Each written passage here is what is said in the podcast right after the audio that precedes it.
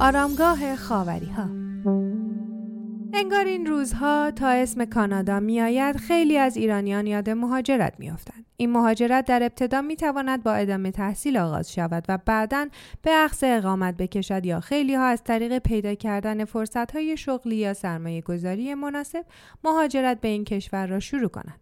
و در مواردی هم این مهاجرت بعد از اختلاس های کلان در ایران آغاز می شود و اصلی ترین مقصد برای فرار هم کانادا است. کشوری که هم به مهاجر پذیری و شرایط به نسبت راحت برای مهاجرت شهرت دارد و هم به گفته بسیاری از رسانه‌های خارجی به بهشت پولشویی. کانادا در شمال قاره آمریکای شمالی قرار دارد و از ده استان و سه قلمرو تشکیل شده است. کانادا بعد از روسیه دومین کشور پهناور جهان از نظر مجموع مساحت است و مرز مشترک کانادا با ایالات متحده طولانی ترین مرز زمینی در جهان است. نزدیکی جغرافیایی این کشور با آمریکا سبب شده روابط اقتصادی کانادا و آمریکا بسیار گسترده باشد به طوری که این دو کشور بزرگترین رابطه اقتصادی را در جهان دارند و حجم معاملات این دو کشور با هم از معاملات هر دو کشور دیگری در جهان بیشتر است. همسایگی کانادا با یک ابرقدرت همه جانبه مانند ایالات متحده تاثیرات بسیاری در سیاستگذاری خارجی این کشور داشته است. کانادا در طول تاریخ خود پیمانهای دفاعی مختلفی امضا کرده که مهمترین آنها با کشور آمریکا بوده است. همانطور که گفتیم روابط سیاسی و اقتصادی که کانادا با آمریکا دارد بر روابطش با دیگر کشورها تأثیر گذار است. نمونه ای از این تاثیرگذاری را می توان بر تنش‌های میان آمریکا و چین و تاثیرات آن بر روابط میان کانادا و چین مشاهده کرد. اواخر سال 2018 بنا به درخواست آمریکا منک وانجو دختر بنیانگذار شرکت هواوی و رئیس امور مالی این شرکت در فرودگاه بین المللی ونکوور توسط مقامات کانادایی دستگیر شد که گویا دلیل این دستگیری اتهامات وارد شده به وانجو در خصوص نقض تحریم های آمریکا علیه ایران بوده است. بر اساس قوانین استردادی که میان کانادا و آمریکا وجود دارد آمریکا خواستار استرداد او از کانادا بود که البته با واکنش های جدی از طرف چین همراه بود و روابط میان کانادا و چین را دچار تنش کرد و این تنش و منازعات سیاسی به تدریج به عرصه های تجارت و کشاورزی هم کشیده شد.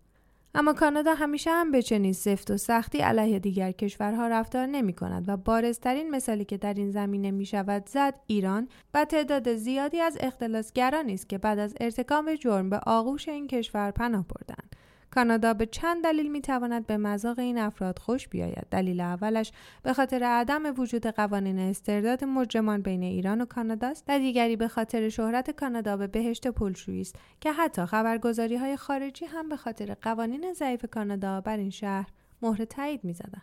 جلیل رحیمی جهان آبادی عضو هیئت رئیسه کمیسیون قضایی و حقوقی مجلس قبلا با اشاره به عدم وجود قرارداد استرداد مجرمان بین کانادا و ایران گفته بود که لازمه قراردادهای استرداد مجرمان بین کشورها وجود روابط دیپلماتیک متعادل است. با توجه به خوب نبودن این رابطه و به دلیل مواضع دولت کانادا با دولت جمهوری اسلامی سفارتخانه های ما در این کشور فعال نیست و بنابراین از طریق قرارداد استرداد مجرمان نمی توانیم پیگیر مفسدان اقتصادی فراری باشیم. همچنین گزارش هایی که در وبسایت های کانادایی مانند د استار و هاف پست منتشر شده با ضعیف خواندن قوانین مربوط به پولشویی این کشور از حجم کلان پولشویی های انجام شده در این کشور می‌گویند. وبسایت The Star در گزارش خود به نقل قولهایی از کوین کامو وکیل بازنشسته و عضو کارگروه شفافیت مالی کانادا اشاره کرده و می نویسد کانادا متوجه 99.9 درصد جرایم پولشویی نمی شود و همه اینها به خاطر قوانین ضعیف این کشور و مجازات های ملایمی است که برای مجرمان در نظر گرفته است. به عقیده کامو در میان دموکراسی های لیبرال غربی کانادا جزء ضعیفترین کشورهاست اگر دولت به سرعت قوانین و مقرراتی مشابه برخی کشورهای اروپایی در مواجهه با پولشویی تصویب نکند به پناهگاه امنی برای پولهای کثیف و سراسر دنیا و مقصد جذابی برای مجرمان تبدیل می شود بر اساس گزارش استار صندوق بین المللی پول تخمین زده است که سهم پولشویی در تولید ناخالص جهان بین دو تا 5 درصد است و کامو بر این باور است که طی یک سال بین 100 تا 130 میلیارد دلار پولشویی از طریق کشور کانادا صورت می‌گیرد. به گفته این وکیل بازنشسته پولشویی به سختی قابل پیگیری قانونی است چرا که یک جرم نامرئی به حساب می آید که توسط افراد ناشناس انجام می شود. بر اساس قوانین کنونی کانادا هر کسی می تواند در این کشور شرکت یا اتحادیه ای راه اندازی و به راحتی ملک واقعیش را هم پنهان کند. برای مثال در حال حاضر برخی از گرانترین املاک مسکونی در ونکوور در اختیار شرکت هایی است که توسط یک سری از وکلا مدیریت می شود. بر اساس امتیاز قانونی وکیل مشتری وکلا می توانند هویت مشتریشان را فاش نکنند یکی از راهها برای مخفی کردن پولهای کثیف در کانادا این است که فرد مجرم با خرید ملک یا راه اندازی شرکت به صورت ناشناس هویتش را مخفی نگه دارد و پولهایش را قانونی جلوه دهد. بریتیش کلمبیا پس از افشاگری های مبنی بر اینکه سالها پول کثیف از طریق قمارخانه های این استان پولشویی شده است اولین سیستم ثبت مالکیت زمین عمومی را معرفی کرد بر اساس تجزیه و تحلیل های انجام شده توسط سازمان بین المللی شفافیت در سال 2017 کانادا و کره جنوبی ضعیفترین قوانین شفافیت شرکتی را میان تمام کشورهای G20 دارند.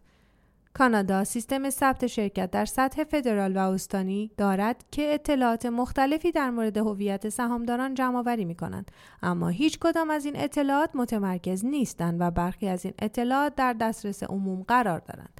البته دسترسی به بخش دیگری از این اطلاعات برای عموم فراهم نیست و مستلزم پرداخت هزینه است.